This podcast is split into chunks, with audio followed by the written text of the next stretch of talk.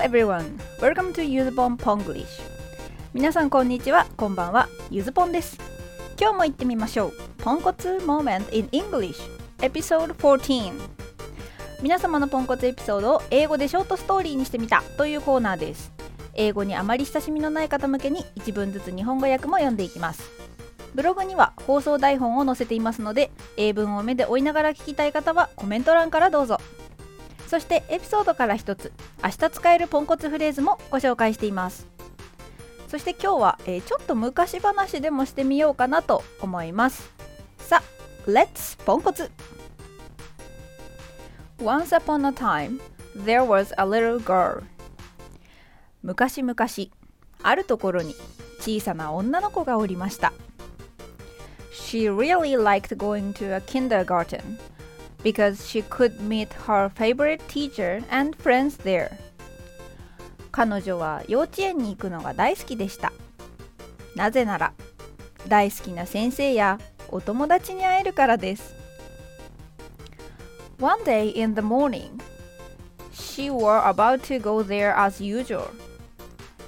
ある日の朝、彼女はいつも通り幼稚園に行く支度をしていました。Then, from outside her room, her mother said to her, Take on your pants.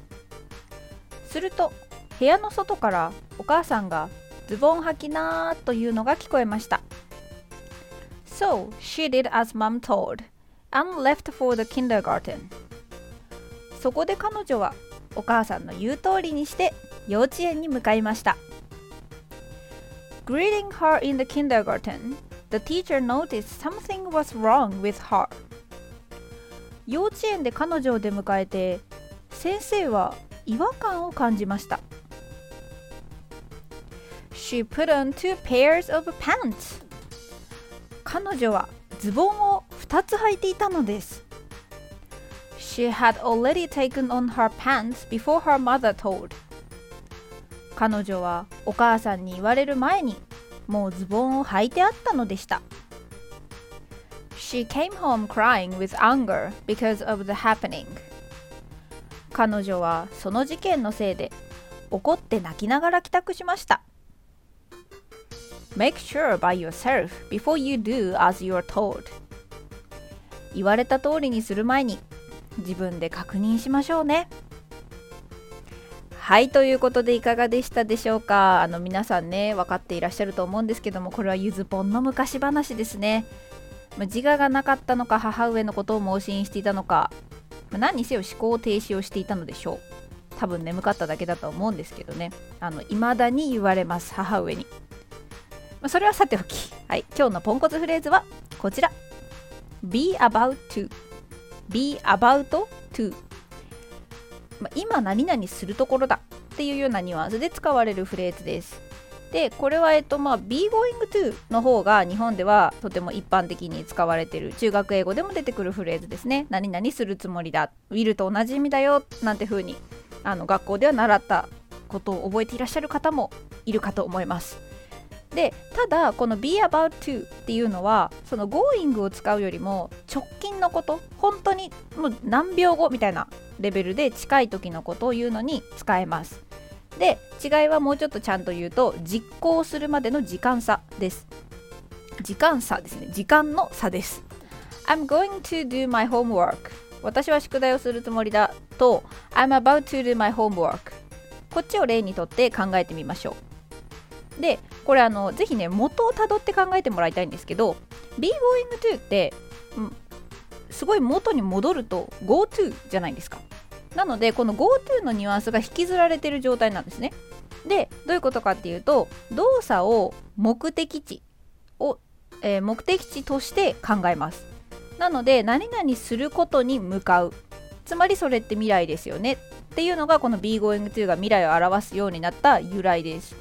なのでちょっと大げさに言うと宿題をするという予定は宿題をするという行為は未来のどこかにあるよって言ってる感じです。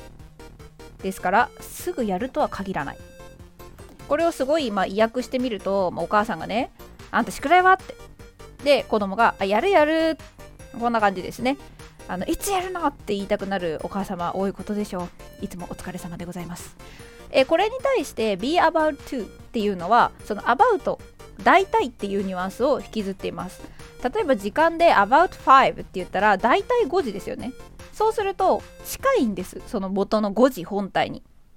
で同じように、えー、I'm about to do my homework ってことは私は今宿題をやる、まあ、周りです、まあ、大体宿題やるあたりにいますみたいなニュアンスになるので、えー、もう一回また宿題の例で出すと宿題は？って言われて今やるとこって答える感じになります。もうだいぶニュアンス違ってきません？やるよやるよって言われるよりはまだ安心できるような感じがするんじゃないかなと思います。でこの距離感を踏まえると I'm going to leave home と I'm about to leave home はかなり、えー、ニュアンスが変わってきます。極端に分けると I'm going to leave home はあの将来的にそのうち家を出るつもりだよっていうようなニュアンスの方が近いのに対して I'm about to go home だともう今家出るとこなんだってなんか電話かかってきていきなり。で、あーごめん、ちょっと今出かけるとこなんだよねみたいな時は I'm going to leave home より I'm about to go home の方が伝わりますよっていうような違いです。もちろんあのどんな時間を表す副詞が来るかで若干ニュアンスに変化はあるんですが大元はこんな感じ。それではここで問題。以上を踏まえてとあるテレビ CM のセリフを訳してみました。I was about to do it. これどんな意味でしょう？何の CM でしょう？これ子供の頃皆さんもね一度は言ったことのあるセリフだと思うんですよ。I was about to do it. さあそろそろ正解。今やろうと思ってたのにはい某ハイジの CM ですね。カタカナ3文字の会社のやつです。一応固有名詞は伏せます。あの曲がりなりにもライバル会社的なところに勤めているもので。はいということで今日はこの辺で。ゆずのポンコツイングリッシュでは役に立つかは知らん。でもふふっと笑えるネタを放送していきます。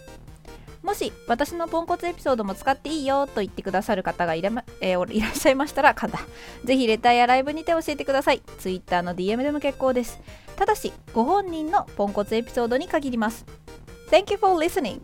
Have a nice day.